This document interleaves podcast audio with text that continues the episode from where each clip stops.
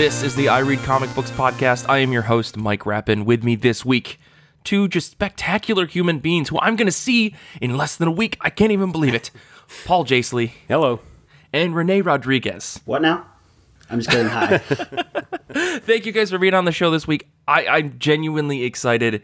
I cannot express my excitement well enough over this audio medium.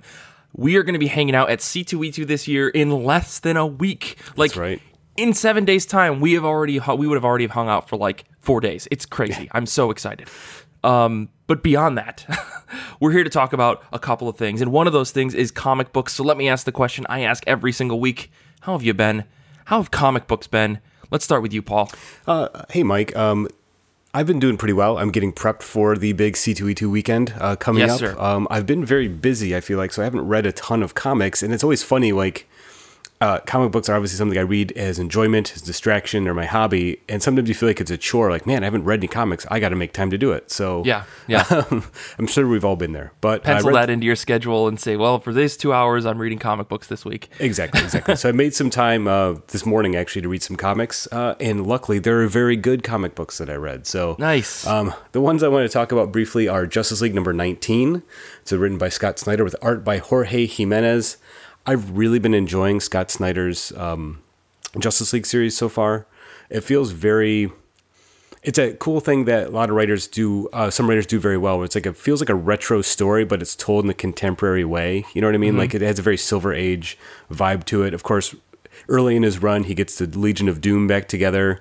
You know, so Nice. it's, it's talking to my childhood. You know, with the Super Friends and Justice yeah. League. So, uh, and this issue in particular is interesting because the whole run, the whole series so far has been about the Justice League dealing with the fact that the source wall was compromised and these dark energies from outside the source wall are threatening to destroy the multiverse. oh no. They're so desperate for help that they try to enlist the assistance of one of Superman's greatest enemies, Mr. Mixes the imp from the fifth dimension. What? yes. Oh, Mike. Oh, Mike, you have no idea. Yo, you don't um, know about Mix Expidelic? Get it hey, listen. Mike. I know. I gotta fix this. This sounds insane. Yeah. So, uh, long story short, well, I mean, it wasn't a long story, but uh, basically what happens is they find out that the fifth dimension where Mi- Mr. Mxyzptlk lives is also under threat of destruction. He tells them they need to go to the sixth dimension for assistance. And uh, the, he creates a doorway. Superman walks through the doorway. He's the only one that can survive the trip to the sixth dimension. And then all of a sudden, uh, about a minute later, he comes back out, but it's an older Superman with a different suit, and he brings the Justice League through the door and shows them the future. It's bonkers. Oh So, my goodness. yes, that's the kind of high concept stuff I want from a Justice League comic. It looks Hell lovely. yeah. I like Jorge Jimenez's art a lot. This is a really, really fun comic. If you haven't checked it out and you want some kind of wacky but still grounded superhero stuff, it's fantastic. awesome. Awesome. And then um, I had a nice surprise in my pull box when I went to the comic shop last week. A new issue of Paper Girls. I feel like it had been uh, about six months since I've seen an issue of Paper Girls. You know, Yeah. and it was about five months. I think I looked up when the last issue came out. What's funny is that that book, I very rarely go back to get caught up on it, but I never feel super lost, even though the book is bonkers at times. What's happening in it? Um, but it was nice to revisit that. I, I think Brian K. Vaughan and Cliff Chiang, the fact that they've done this book and it's been the same creative team for you know 26 issues now, and it feels like there's no end in sight. The, the story just keeps going and getting bigger and crazier as it goes it's kind of what I wanted from Saga, but you know, I'm one of those people that kind of gave up on Saga at a certain point. right. This book feels like a lot more satisfying to me. Um, I'm only comparing them because of the same writer, I guess, but Yeah. something about that story of Paper Girls, the fact that it still feels like a cohesive unit, even though it's been a few years, there's been breaks between issues, and it is a frankly mind-boggling story. It's Yeah. still a satisfying read every time an issue lands in my pull box. So it was great to see, and I, I really enjoyed this issue a lot. Yeah, I'm a few issues behind on that. I think that they recently announced that that book was ending, though. so what? Wait, there is what? some end in sight. I, I don't remember what the issue number was, but I think that they announced that the book was ending. So some, somehow things are going to get wrapped up. I'm I, I got to catch up. Well, yeah, I mean, seeing how they're going to land, stick the landing, you know, for this story, that's pretty exciting. You know, if Yeah. there's a definitive ending in- in mind, I can't wait to see the what sort of tricks they pull out of their hat to make it work. Yeah, same here. Renee, what about you? How have you been? How have uh, comics been? Or in your case, probably just manga, from what I can see in our notes.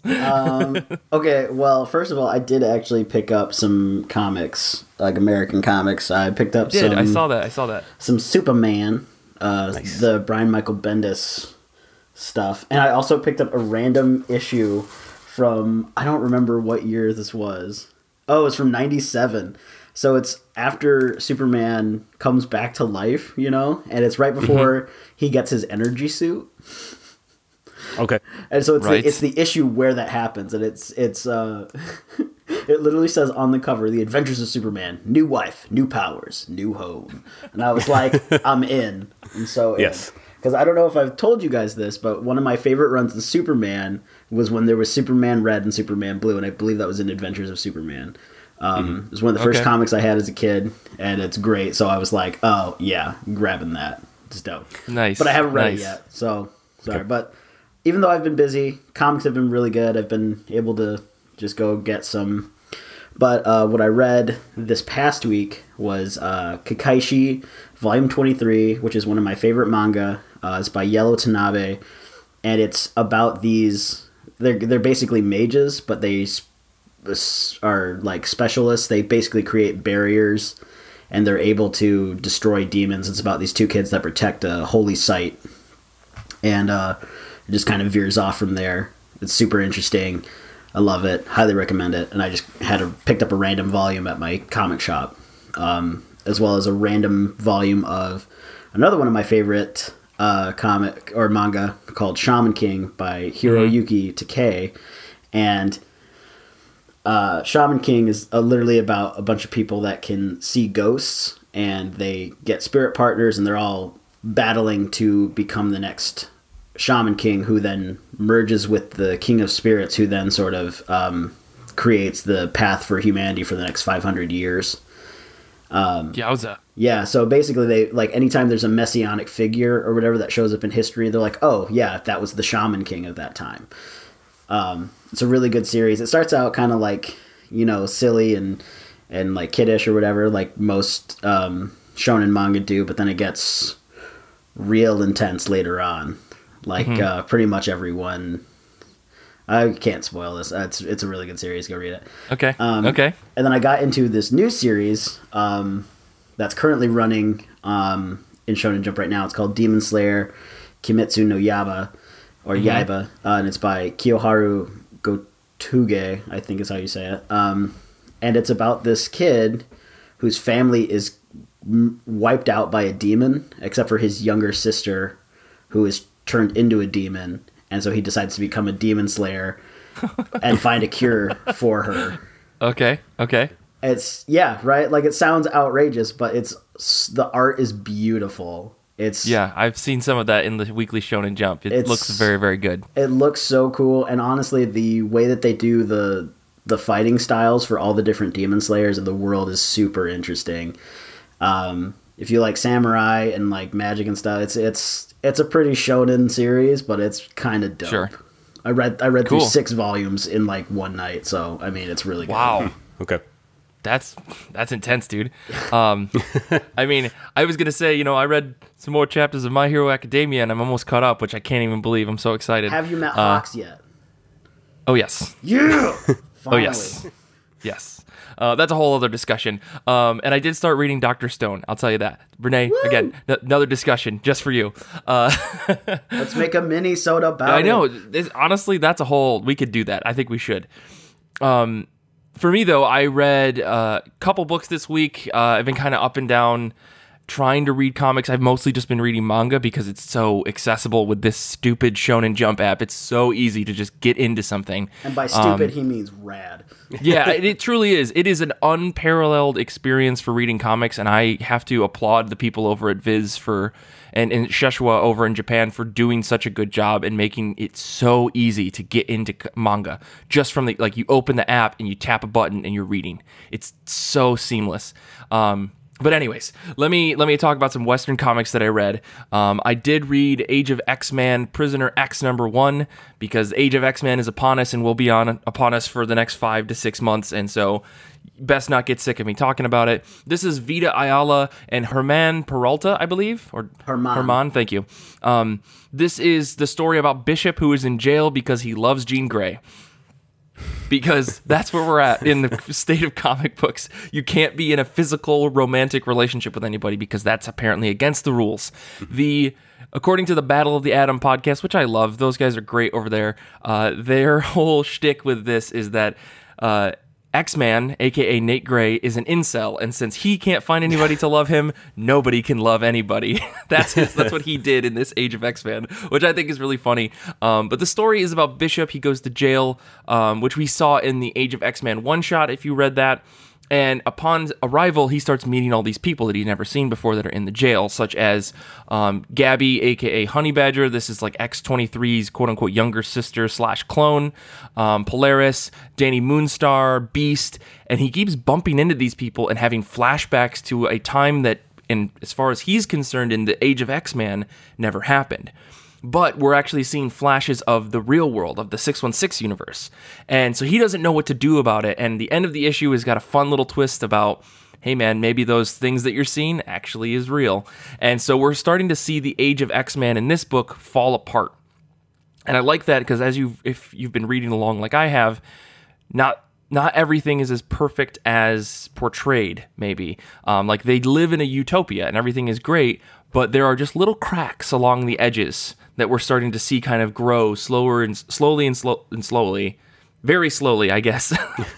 And uh, it's it's really interesting how um, all of these writers are in this circle writing all of these age of x-men books um, under this umbrella of hey here are some tenets you have to follow.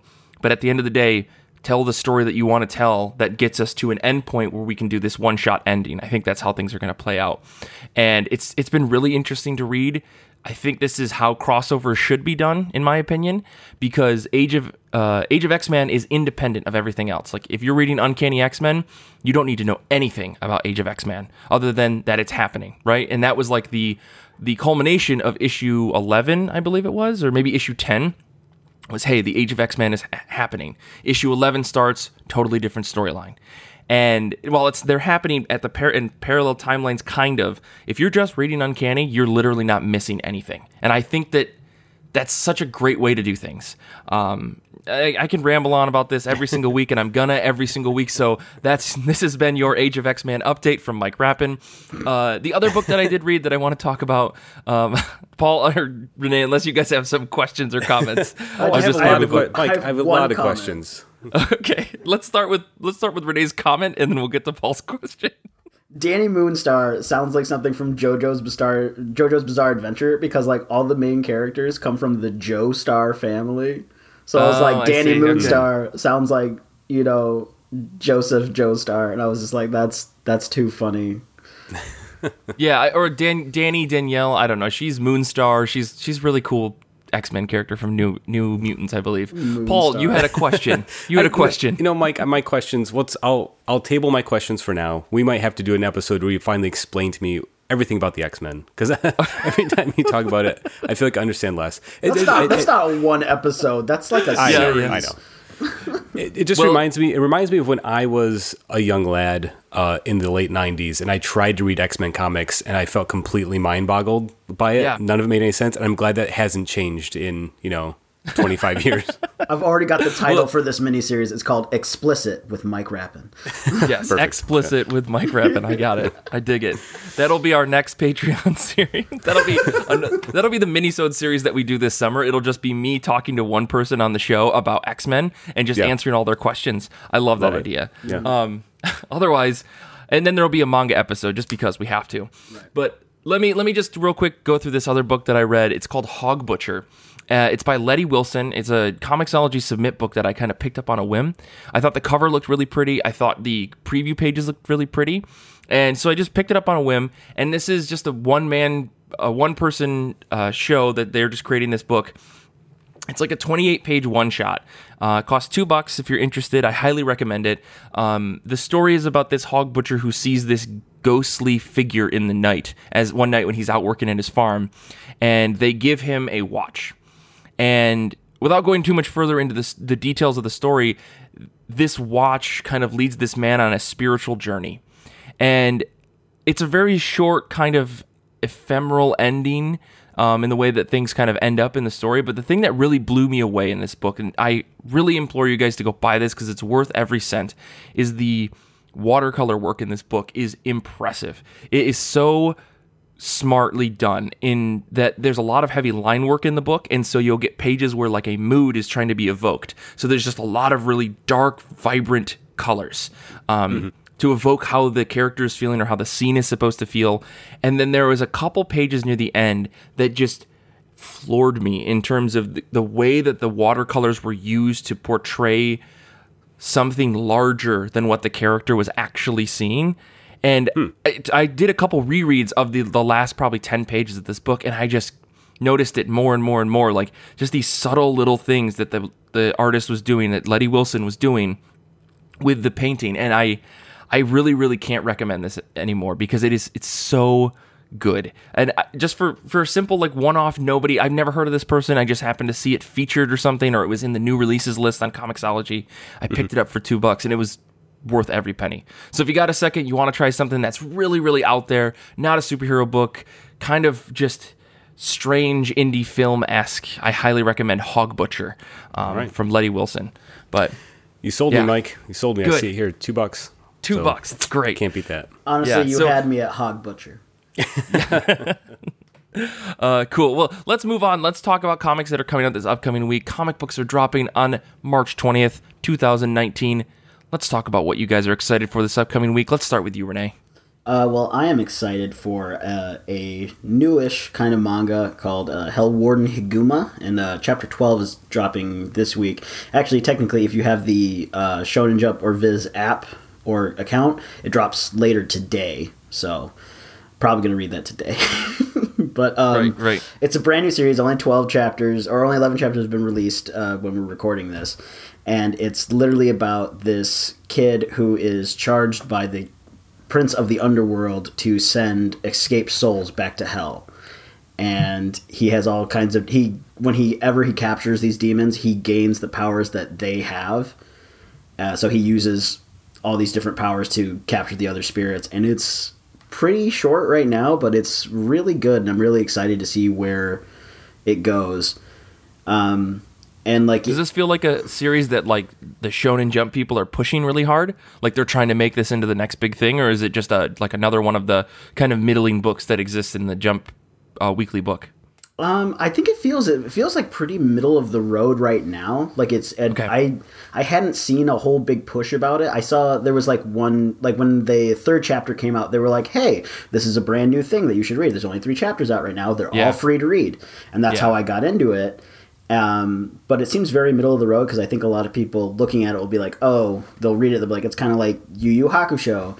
And it does kind of seem that way at first, like in theory, but it's a very different series. And um, it's just very interesting because the amount of souls that he has to capture, they actually put a number on it. So it's like, oh. Oh, nice. So it's like there, he can only go against these, and then the it's progressed pretty fast with the darkness of it and the the character of Higuma is very very interesting and I really like the world and the art is also fantastic. The battle scenes are really good. Um, it was kind of a surprise because I thought it was just kind of be like one of those books where I'm like, oh, you know, it's it's just one of the ones that are fun to read after I read the ones that I'm really excited for. But it's mm-hmm. slowly creeping up to be one of those series that I'm just like, yes, I am really looking forward to the new chapter because I want to know what's going to happen next. And yeah. we're only 12 chapters in, basically. That's exciting. I, I am noticing a little bit of a trend. Do you like books about demons, Renee?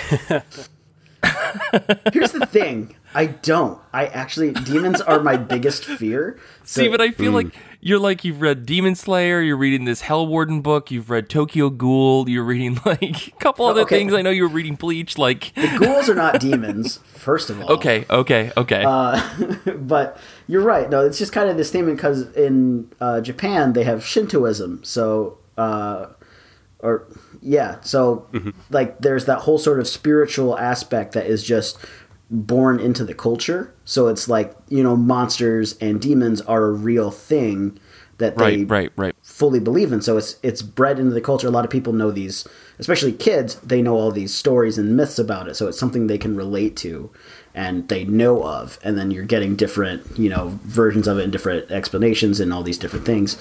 Um, so it's like that's that's just it's just very commonplace to have those. It's a, yeah, it's there. a popular thing. I mean, I'm just I'm just poking fun at you, Renee. I know, I know you. I know you've got you've got a whole plethora of manga that you're into. It's not just demon stuff. It just happens to be this week. That's it just well i mean yeah it just happens that there's a lot like i mean there's also what there's a lot of stories that deal with shinigami as well you know Yeah, and ex- yeah. like i mean there's a series i read called blue exorcist they deal with demons in that one too and it's like oh Mm-hmm. great but if if you look at the translation for a lot of them they use the same words for monster slash demon a lot of the time you know yeah, So yeah. I've like- seen that in some of the other manga that I've read before.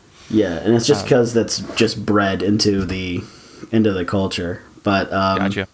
it's just that these stories, like, despite the fact that I don't like thinking about demons, like, generally, honestly, any of those Exorcist like movies, if there's a trailer, I literally put it on mute and I scroll away from it, or I'll leave the room. Right, right. Demons freak me out.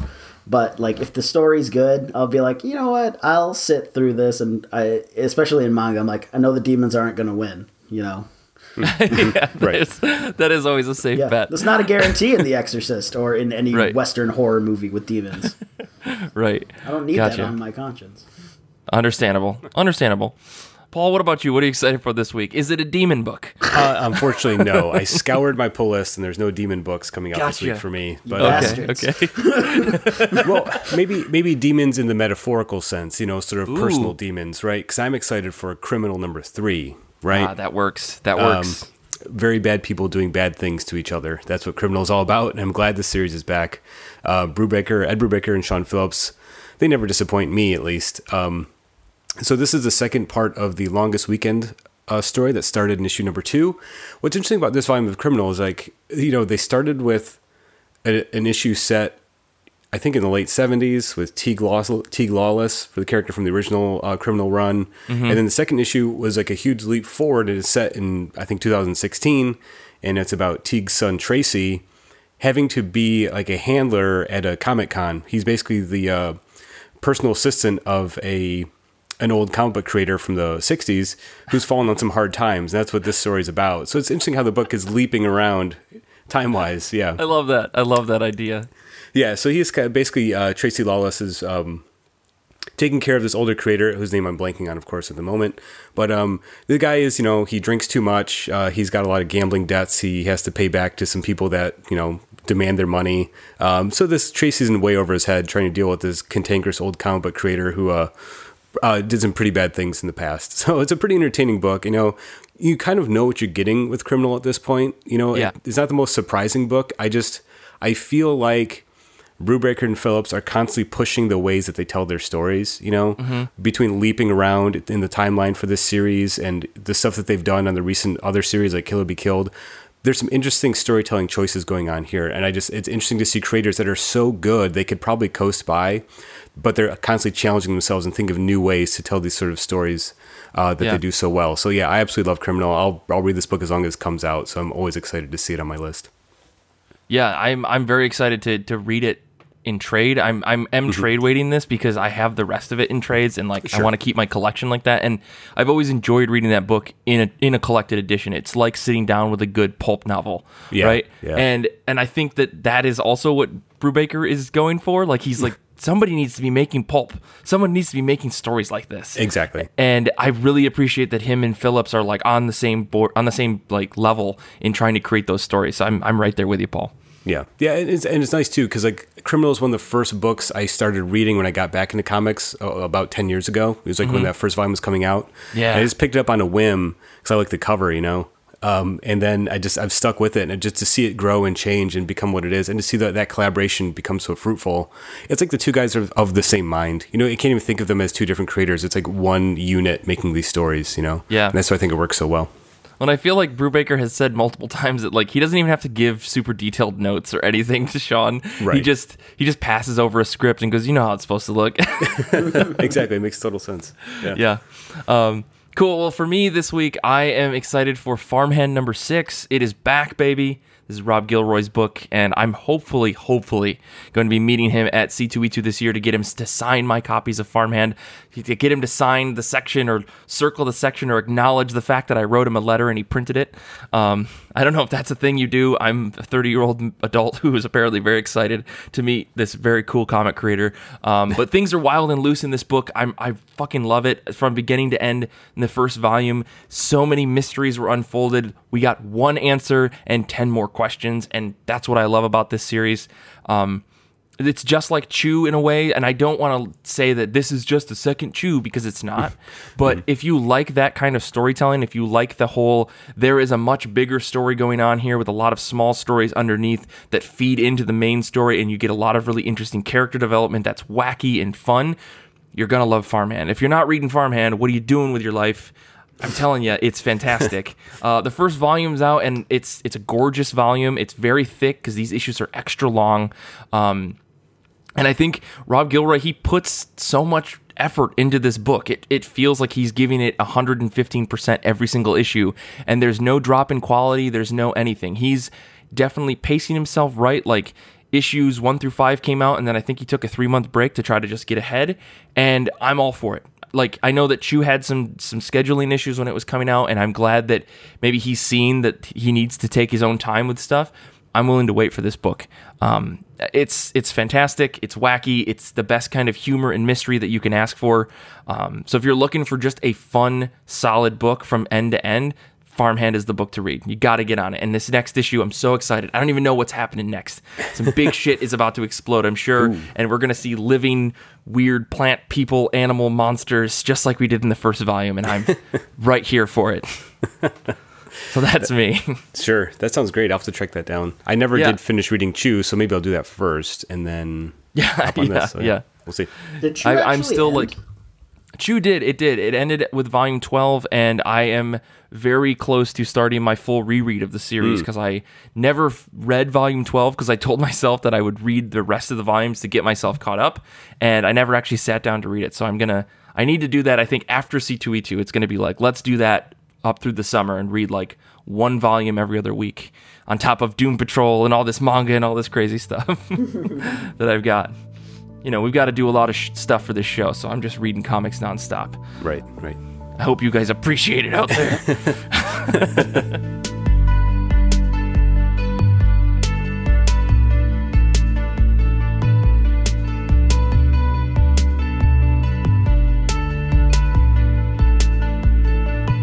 for our show this week, we are talking about something that is big and broad, and quite honestly, it is infinite, given some speculations in the scientific community. We're talking about space. And actually, we're talking about space comic books. We're talking about what makes comic books that take place in the outer beyonds of Earth so interesting. What makes them so obsessive? Why do we write so many stories about things that don't happen on Earth?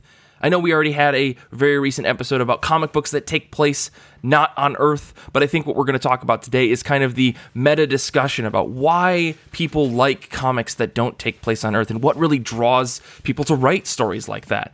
Um, I've got like a whole bunch of ideas and things written down, but Paul, Renee, let me hear some of your first thoughts about this very, very broad very very generalized topic. Yeah, I think maybe we could start by uh, sort of uh, focusing on you know what we mean by space comics because you know comics take place on other planets.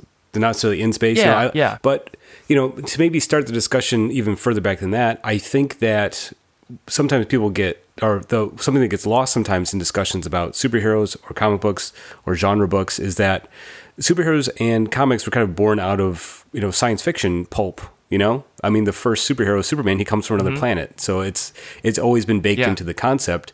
Um, and it's interesting to see as the genre evolved. By the time you get to a character like Galactus showing up, that feels like a huge cosmic, you know, leap from let's do books mm-hmm. about gangsters and bad guys to let's talk about this huge cosmic yeah. concept. So, in my mind, I think there's always been a place for those types of stories. And what makes comic books so great is that you're only limited by your imagination and what you can draw. So the idea of space as a sort of right. blank canvas where you can have all sorts of craziness, like, you know, planet eating giants like Galactus, comics are the perfect place for those types of stories. Absolutely. Well, I think I think it's also like that sort of um, just discovery bone that's in everybody's like you know body. You know we wanted to go out and find other things discover new new places or whatever and then once we found everything on earth it's like well what's next? Obviously it's space and we did that actually but we still want to know what's beyond what's beyond our galaxy and you know we can explore that through comics as a medium and like paul said you know it's whatever your whatever you can think of. Mm-hmm. Whatever your imagination is but it's that i think that's also that idea of like what is out there we want to find it what if it's like this or like this or like that you know Yeah, I mean, especially with Western comics, we've we as a culture kind of have this need for exploration. At least there at a time there was a time where we were constantly trying to explore and find new things. And after, like Renee said, after we've looked at everything on Earth, where do we go from there? And it, it's there is no claim to the vastness of space, mm-hmm. right? There are there's claim to a planet, there's claim to a system or something like that. And you see a lot of those topics kind of discussed in comics where you've got galactic federations or you've got the Shi'ar Empire and X-Men, you know, that are watching over everything and and they somehow monitor things, but the vastness of space, the exploration piece of it is always an interesting thing and i think there will always be a comic or multiple comics about that. I mean whether we're talking about uh, something like an outer darkness right? John layman's new book right now is literally about a group of people traveling through space. And yes it's kind of a, a uh, parallel to star trek and it feels like a more twisted star trek but that's okay. I mean there are star trek comics as well and I think the idea of exploration and travel and the intrigues that come with that is kind of the modern equivalent of, you know, traveling across the great ocean and everyone's dying from, I don't know, scurvy or whatever. But do you have space scurvy? I don't know. Do you eat a space orange for space scurvy? I don't know. uh, but that's the, the that's the interesting thing. There is this unknown factor that you can only get through exploration and discovery. And I, to me, I think that's one of the big pulls for a lot of people when they want to write those stories or when they want to read those stories is about what else could there be? Show me the most in- insane thing that you could imagine. And kind of coming back to paul's point again but um, there is like a i think it like i said in western culture a want or an urge to feel that um, escapism by saying i'm not the person actually traveling to space because that's scary but i can read a story where i'm in the mindscape of someone that is traveling and trying to trying to explore things as well as the you know interpersonal dramas that you get in every kind of story like that. But um, I, I think that's that's kind of one of the draws. Yeah, yeah, and and also you know I hate to uh, keep uh, you know conflating comic books with the superhero genre because I, I I understand it's a lot broader than that, but I mean you think about Silver Age comic books in the early '60s. I mean that's right when the space race is happening and space going into outer space was an actual reality at that point. People could actually go you know send people to the moon by the end of the decade. So I think that creative that inspired a lot of creativity in people and artists so thinking about well if we can do this Yeah. like what else can we do and vice versa i think that comic books as a creative force in the world inspire that type of uh, inspire real life exploration and ideas and concepts so i think the imaginative part of it of thinking outside of the box, so to speak, or thinking outside of our little blue sphere that we live on, that's a real powerful idea. And I think comics have really impacted the world by you know giving the giving a physical manifestation to those ideas. Yeah, I mean, I I know we we've all kind of written some Green Lantern at some point Yeah. in our notes, which is a very obvious pick for discussion about this. And I actually have to credit Renee. You thought of some superhero books that I didn't even consider, such as Silver Surfer, which is the more obvious one um, for space travel, but. I was actually recently listening to a podcast from the Glasgow University Comics mm-hmm. Group, which is a, a fantastic podcast if you want to get some like deep academic discussion about comic books. And their most recent episode was all about Green Lantern and about how Green Lantern is kind of a metaphor for U.S. foreign policy Sure. and how and how Green Lantern is a character. And I haven't finished the episode yet because I'm really bad at listening to podcasts. This one's been out for a little while, but I really love this idea that Green Lantern comes about about the same time World War II is ending, and America's trying to find this way to deal with all of these other things and people and places as we come, became a true superpower in the world.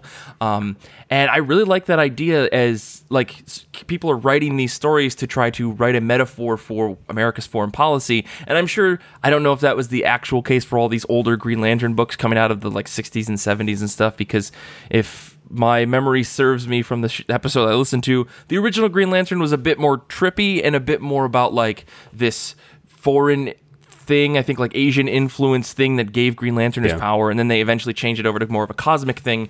Um, but the cosmic side of it does, in my mind, like that puzzle piece starts to fit together, and I go, oh, that's actually a really interesting way to do commentary on how the United States deals with other countries in a weird way. Um, where you, there are other factions and planets and other things out there, and America being this weird cop in some way, like this police force, which again, this is a whole big old political commentary that we don't have to go completely into, um, is a really interesting way to kind of talk about or have that conversation with everyday readers without necessarily alienating them and saying like, "Look what America's doing."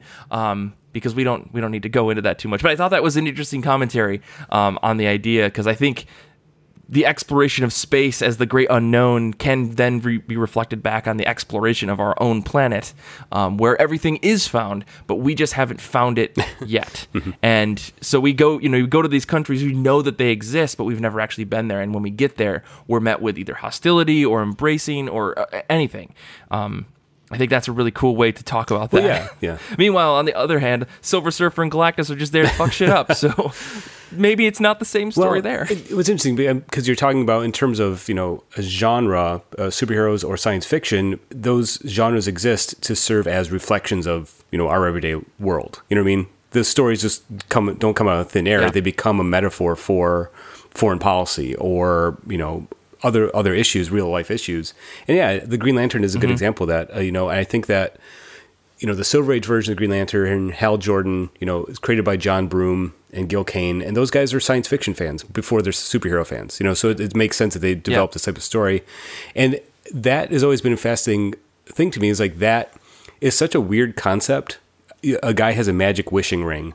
But you know, to expand it out to oh, but he's he was given it by this intergalactic sort of um, watchdog group, you know, um, the Guardians of the Universe, right?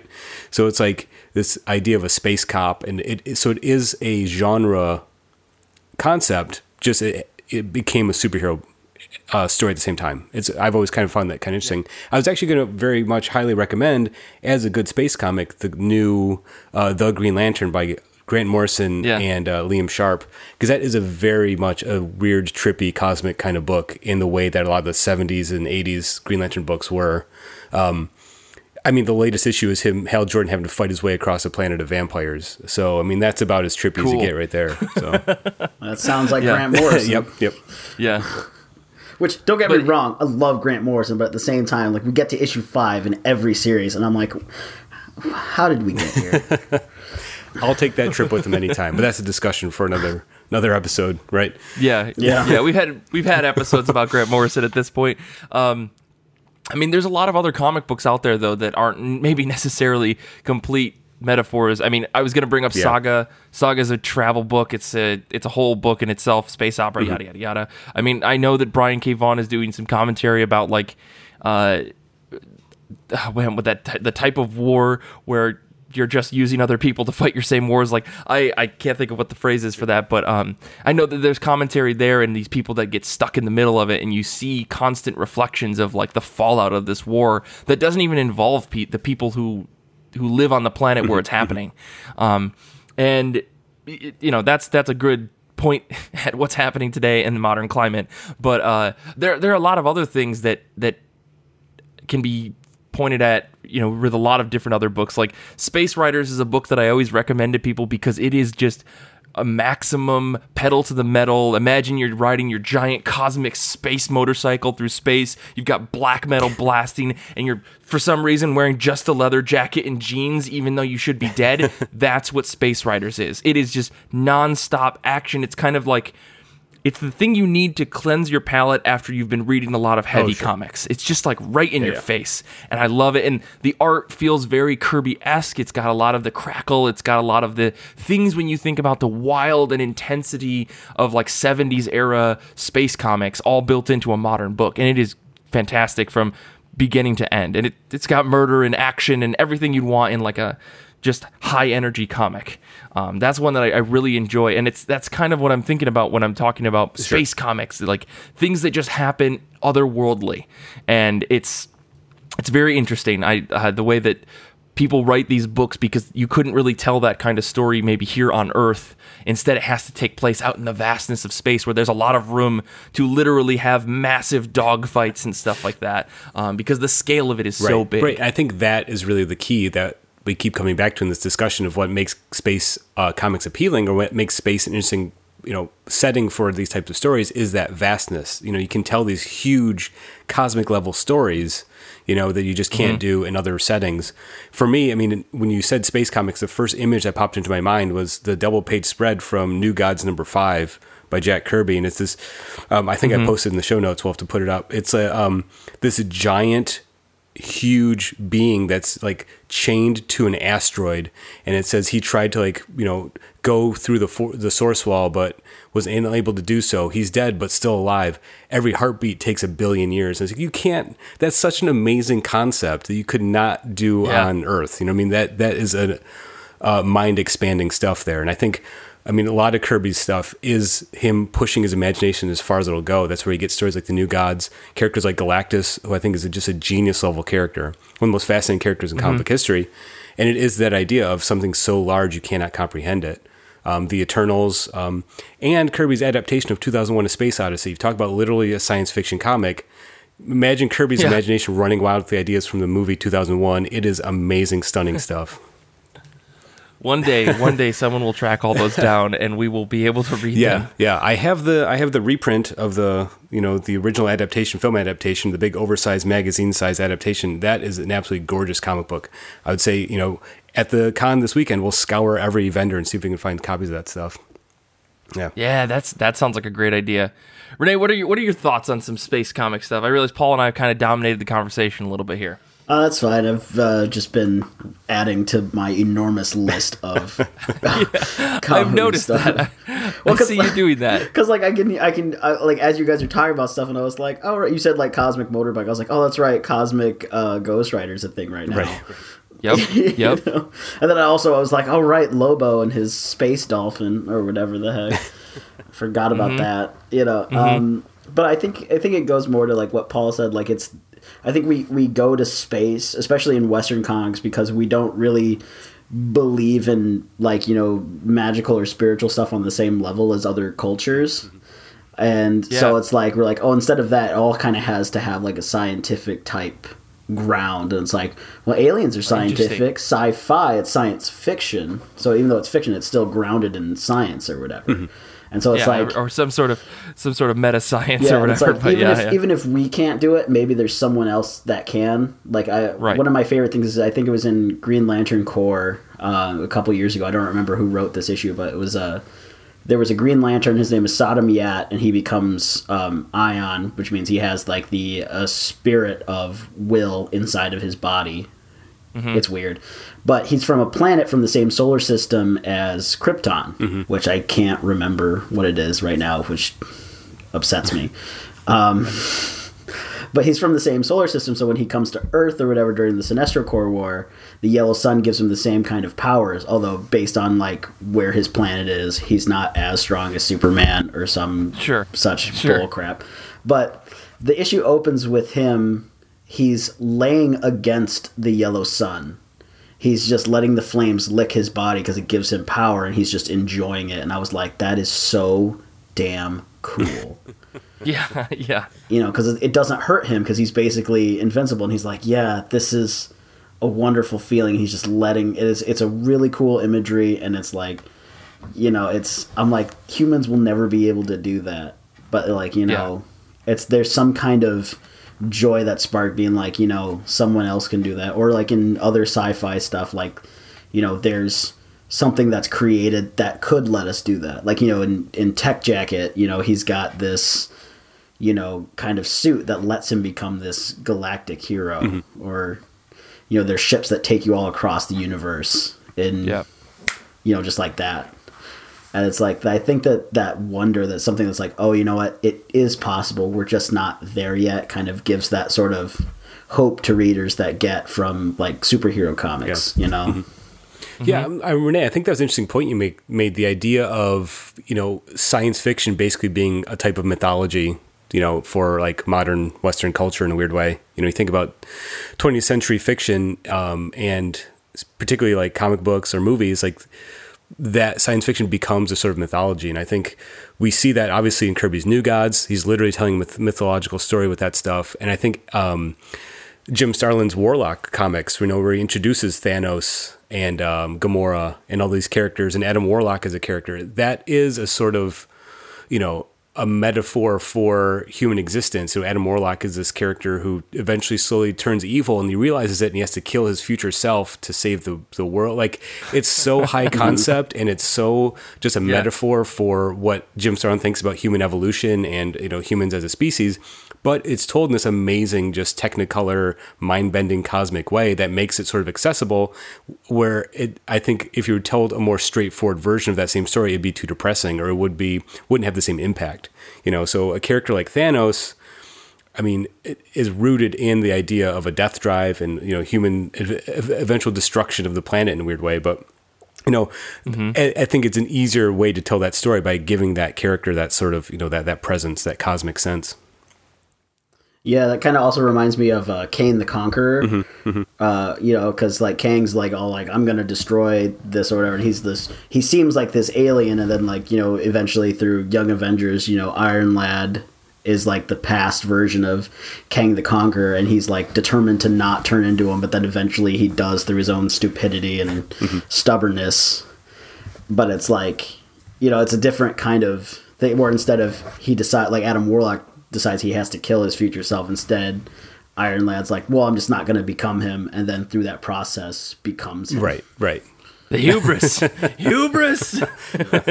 But yeah, I mean, I think the that Adam Warlock stuff, the Jim Starlin stuff. I mean, the idea of the cosmic, you know, the Infinity Gems is, and I'm always going to call them gems. And stones just doesn't sound right to me.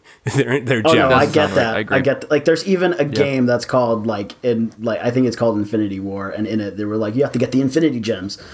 yeah, I get you. It feels right. Gems feels right because they look like Right, gems. Right. If they were stones, they wouldn't be that Exactly. colorful. I mean, I'm like, sure- let's just be honest here. I'm sure there's some geologist that's like, well, I don't know, Mike. Technically, Right. but you know, if you're out there, Bring 'em on. If you're out We'll there, have a give debate. Mike hell. I, but I just I love that sort of that feels like a very cosmic, you know, space centric sort of idea. It's like oh, there's these primal sort of energies that are embodied in these gems, and it's like that's the type of stuff I I've, I think why we gravitate toward these these type of cosmic or space. I don't understand I'm using space and cosmic interchangeably now, but those types of stories because you know that those ideas are so large that they can only be told, you know, in outer space. I guess. Yeah. Honestly- well, they're rooted in the beyond, right? They're like all of these stories. They don't take place usually on a single Mm-hmm. planet or a single thing. They usually take place in the midst between the Right. planets. Like if they visit, if in comics like this, if they visit a planet, it's temporarily, like because they have an, a, a bigger goal somewhere else, and maybe that is on another planet. But the majority of the story, I think, is told through travel. It's told through the big vastness of the Right. beyond.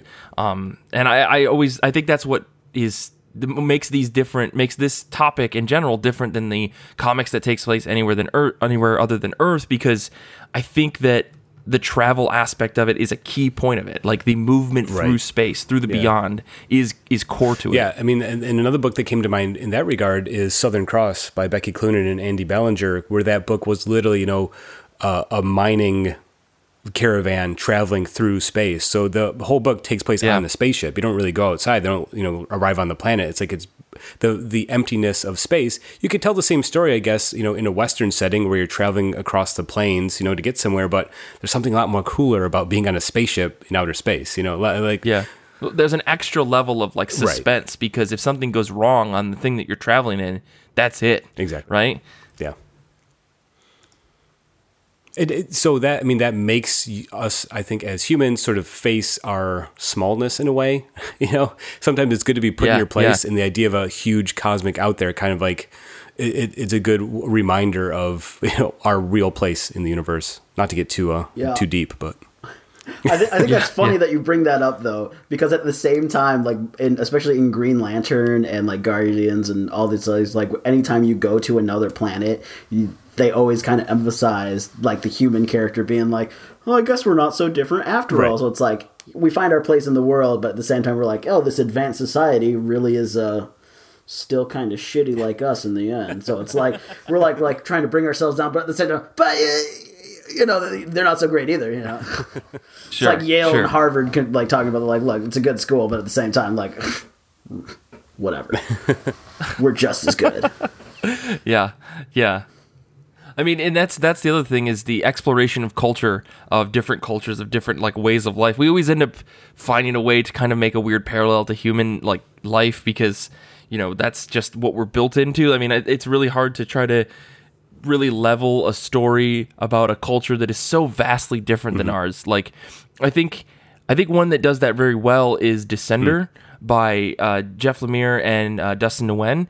And the thing that makes that book really interesting is it does take place on a lot of planets, right? And there, but there is a lot of space travel.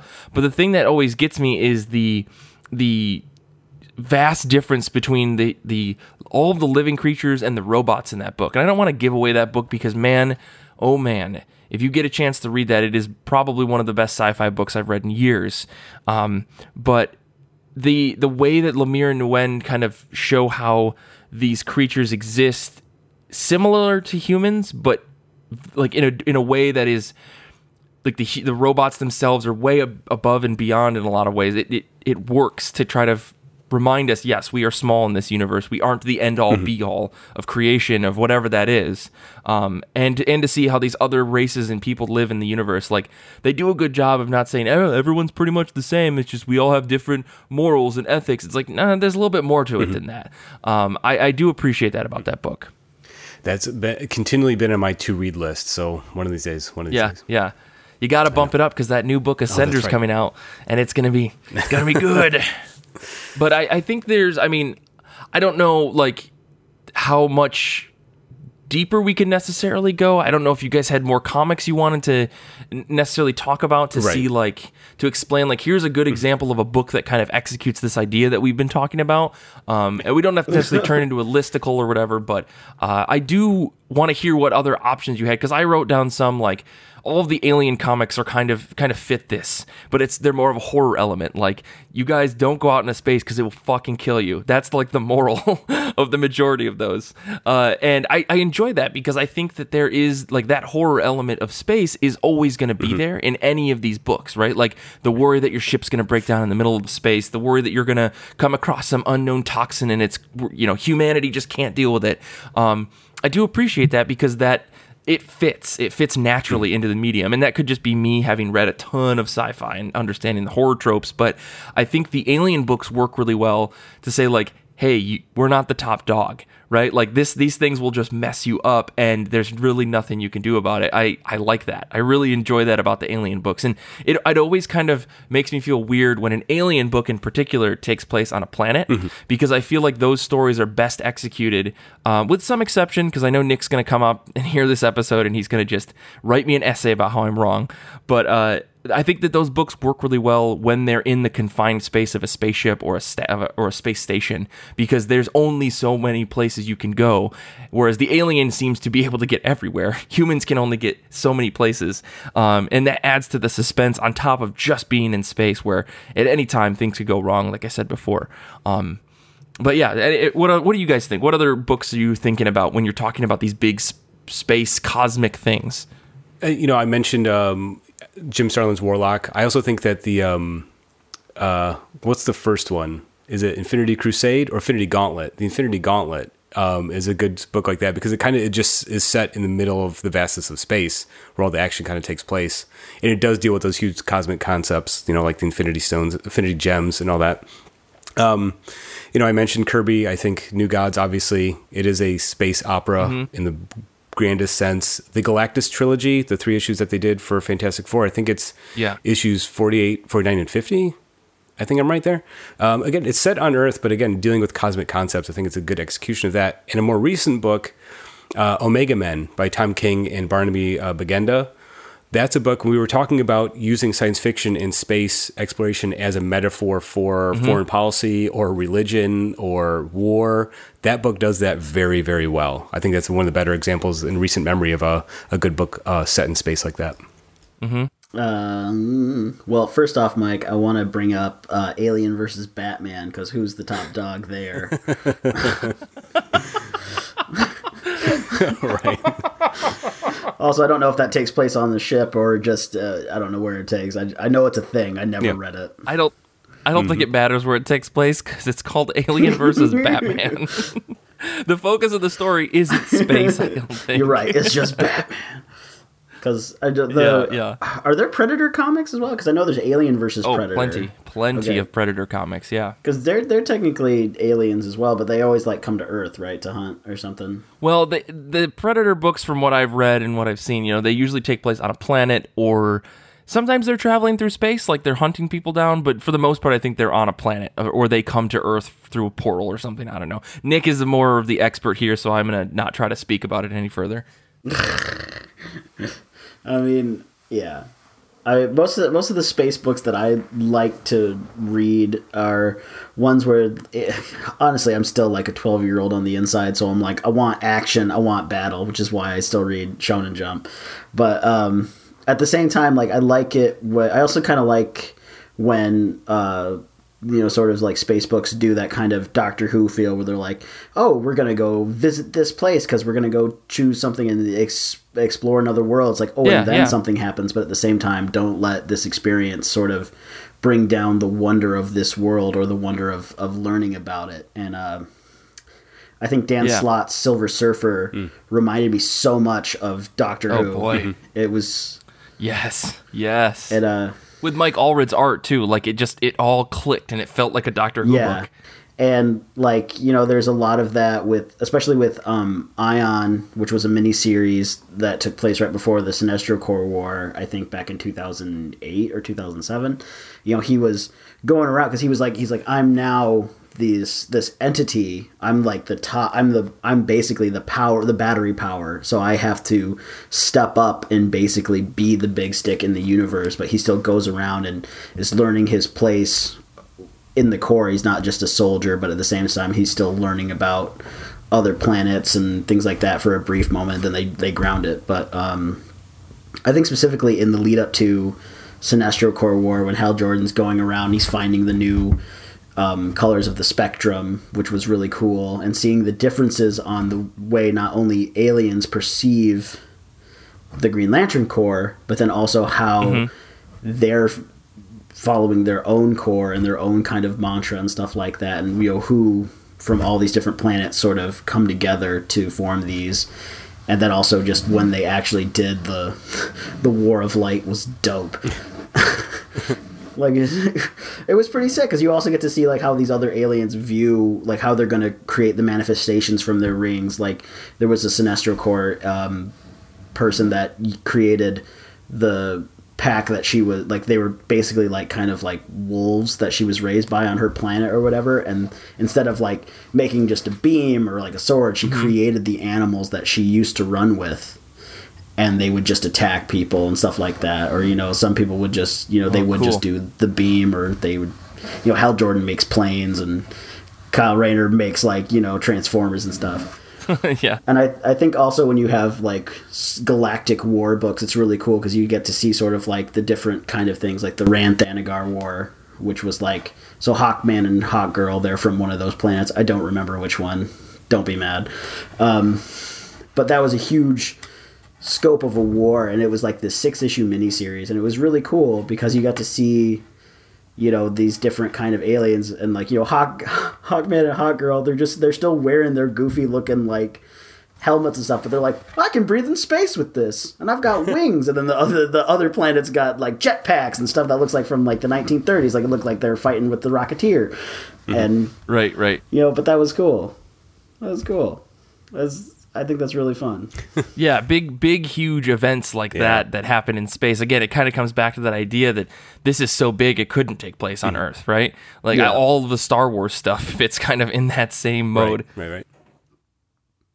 Yeah, and I think I think also if people are looking for like things that are just out there as well, they should also look into like there's not a lot of um, manga that deal with actually being in space. There's there's infinite numbers of manga where aliens come to Earth, but they stay on Earth because they want to be there. Which Right.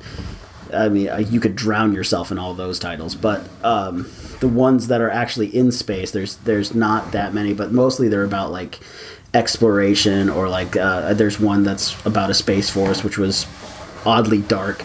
Um, but I think they're it's really cool to see how like other cultures think of space and you know like what kind of what kind of aliens there are. I think my favorite though is probably Kinnikuman and Kinnikuman Nisei or Ultimate Muscle, where there's mm-hmm. just a lot of aliens that that they do come to Earth, but they show them out in space at first. The main characters are from a planet called Planet Muscle.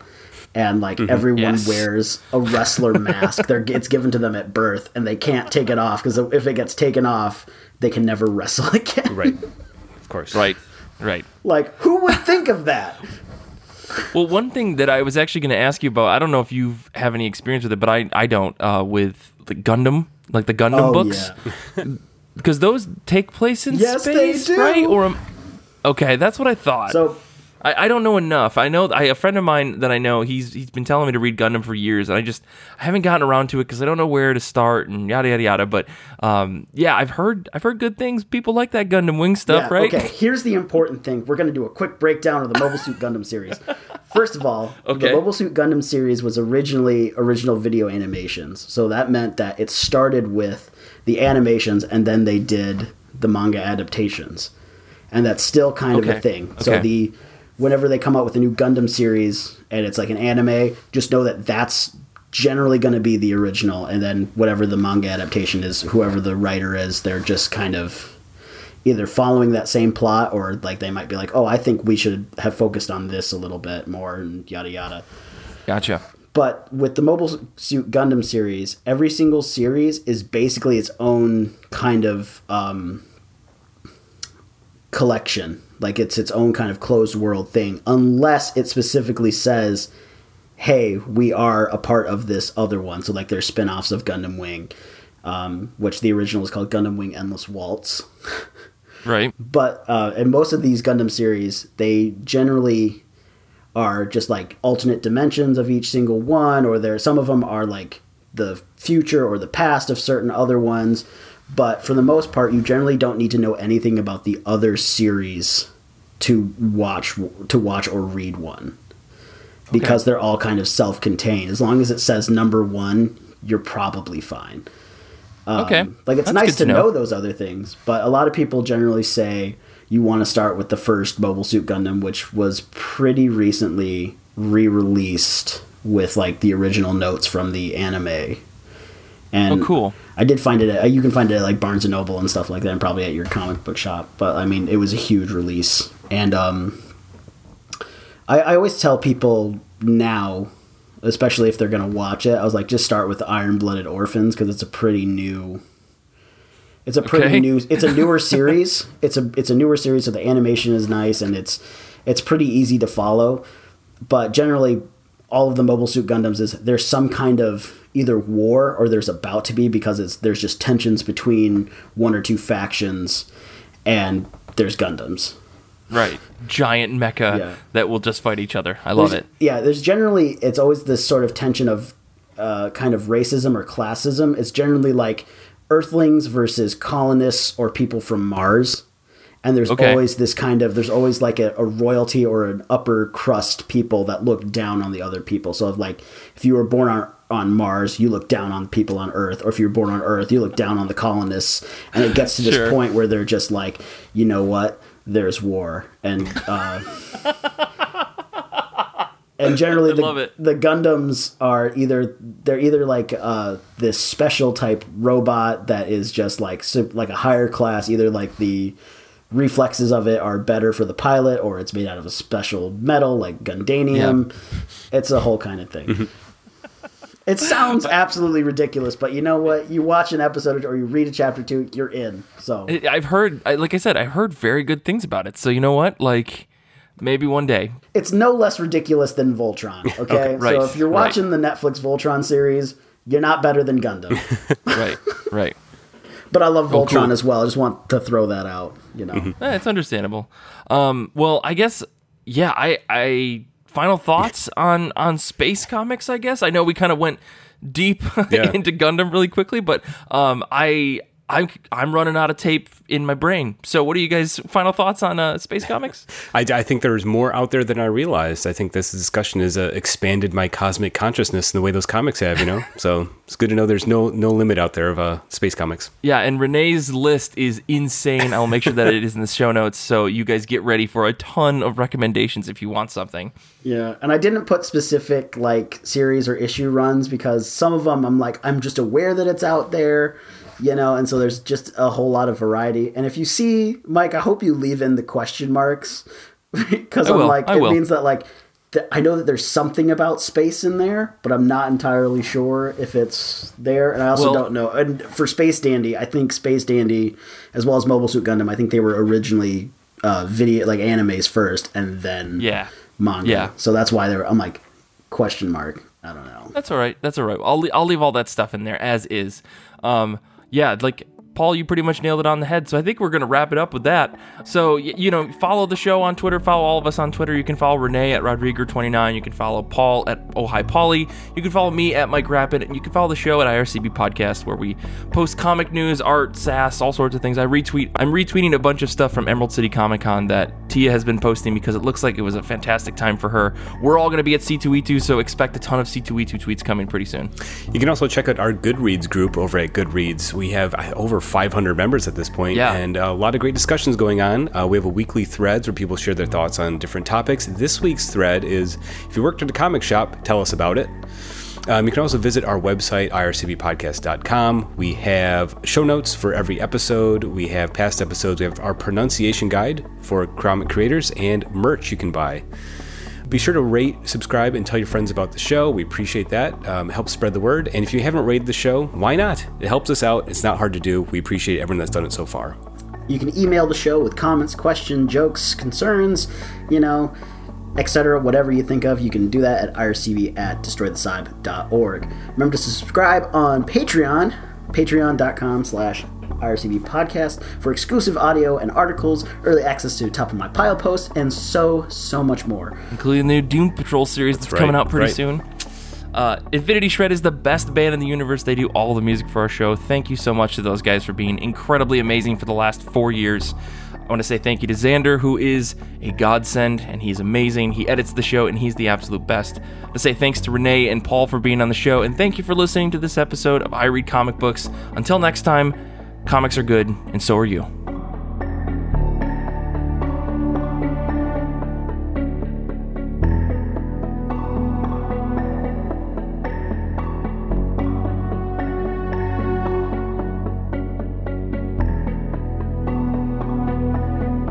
And that's the show. Is that is that is that what you're saying like every single episode now? Is- That's what I'm saying now because otherwise I'm going to say, until next time, we will check you next time. Ladies on the Menjay. Comics Yeah, exactly. I just I would just love to like have someone's like listening or whatever. Just like I I'm so mean about this now because I just like I've seen a lot of videos where people do ASMR or whatever. It's just comics are good, and so are you.